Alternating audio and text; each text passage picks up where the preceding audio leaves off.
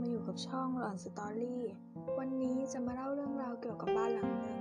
มีชื่อเรื่องว่าบ้านตามสั่ง เหตุการณ์นี้เกิดขึ้นทางภาคใต้ในตัวเมืองจังหวัดชุมพร โดยเหตุการณ์นี้เคยเกิดกับทีมงานที่มีอาชีพเป็นนักออกแบบสถาปนิกกลุ่มหนึ่ง ซึ่งได้นัดกับลูกค้าที่จะเดินทางไปคุยงานด้วยกัน ที่จังหวัดสุราษฎร์ธานี ก่อนถึงปีใหม่ ได้มีลูกค้าทางภาคใต้ ติดต่อเข้ามายังบริษัทของแพรและตั้มแฟนหนุ่ม ที่มีหุ้นส่วนร่วมกับอูดรุ่นพี่ในคณะสมัยที่เรียนมหาลัย และหลินทีมงานรุ่นน้องที่เด็กที่สุดในกลุ่มอีกหนึ่งคน แพรจึงนัดกับลูกค้ารายนี้ไว้ว่า จะไปคุยงานด้วยหลังปีใหม่ คือวันที่ 5 มกราคม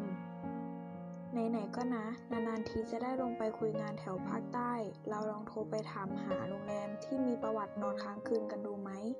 แพรเสนอกับคนในกลุ่มขึ้นมา ก็ดีเหมือนกันนะ น่าลองเหมือนกันว่าไหมวุฒจึงตัดสินใจโทรไปถามรุ่นพี่ที่อยู่ทางภาคใต้อย่างพี่แม็ก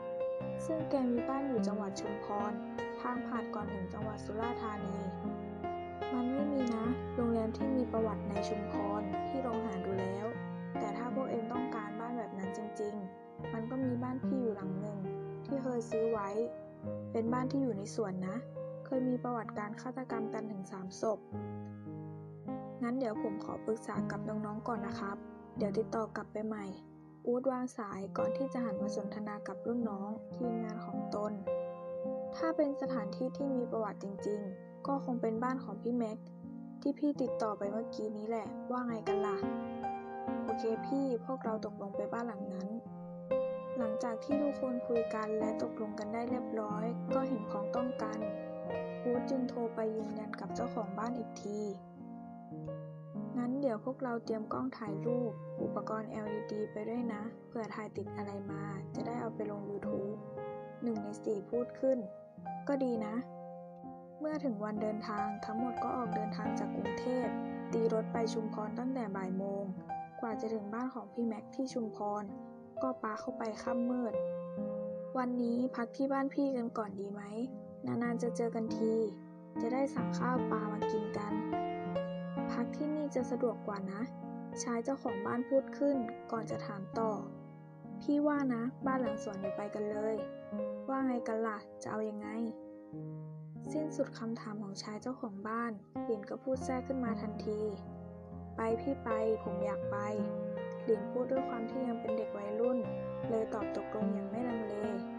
แพรหันมามองหน้าตั้มแฟนหนุ่มด้วยสายตาที่เริ่มมันวัน เพราะบรรยากาศในต่างจังหวัดมันทั้งมืดและน่ากลัว ต่างกันกับในเมืองหลวงอย่างกับคนละอารมณ์ ลมที่พัดผ่านมาเบาๆทำให้ทั้งหมดรู้สึกขนลุกยังบอกไม่ถูกหลังจากที่ทั้งหมดกินข้าวกันเรียบร้อย พี่แม็กก็นำทุกคนไปยังบ้านในสวน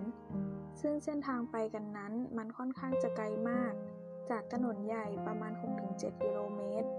ในระยะทาง 6-7 กิโลเมตรนี้ จะต้องขับรถผ่านสวนปาล์ม ผ่านวัด และป่าช้าแล้วเลี้ยวไปอีกสามโค้ง ก่อนจะถึงตัวบ้านในสวน แถวนั้นก็พอมีบ้านของชาวบ้านอยู่บ้าง แต่ระยะของบ้านแต่ละบ้านนั้น ถือว่าไกลพอสมควร ขับมาได้สักระยะก็มาถึงบ้านหลังดังกล่าว แต่พี่เจ้าของบ้านไม่ยอมลงจากรถ วุฒจึงลงไปเคาะประตูกระจก แล้วถามว่าถึงแล้วใช่ไหมครับ บ้านหลังนี้ใช่หรือเปล่า ใช่ใช่หลังนี้แหละ เดี๋ยวพี่ขอไปหยิบไฟฉายก่อน พี่แม็กตอบกลับมา หลังจากนั้นชายเจ้าของบ้านก็เดินไปไขประตูบ้าน ตัวบ้านเป็นบ้านหลังเดี่ยว พอเปิดประตูเข้าไปสิ่งแรกที่เห็นคือ ครัวมีโต๊ะเก้าอี้ทานอาหาร ถัดไปก็คือห้องนอนมีสองห้อง และห้องน้ำ อยู่หลังสุดตรงประตูหลังบ้าน สภาพภายในบ้านก็เหมือนบ้านทั่วไปปกติ เพราะเจ้าของบ้านได้จ้างแม่บ้านเข้ามาดูแลทำความสะอาดอยู่เป็นประจำ ทั้งสี่คนจึงรู้สึกโล่งอก ที่ภายในบ้านไม่ได้น่ากลัวอย่างที่คิดไว้ เหมือนหนังผีที่เคยดูกันมา แต่สิ่งที่ทำให้บ้านหลังนี้น่ากลัวก็คือบ่อน้ำที่อยู่ใกล้ ๆ กันกับบริเวณตัวบ้าน ส่วนรอบๆบบ้านตอนนี้มองไม่เห็นอะไรเลย ราะมันมืดและเงียบสงัด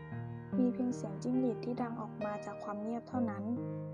งั้นพี่ไปก่อนนะ พรุ่งนี้ค่อยเจอกัน มีอะไรไม่ต้องโทรมานะ ชายเจ้าของบ้านพูดทิ้งท้ายก่อนจะขับรถออกไปอย่างไว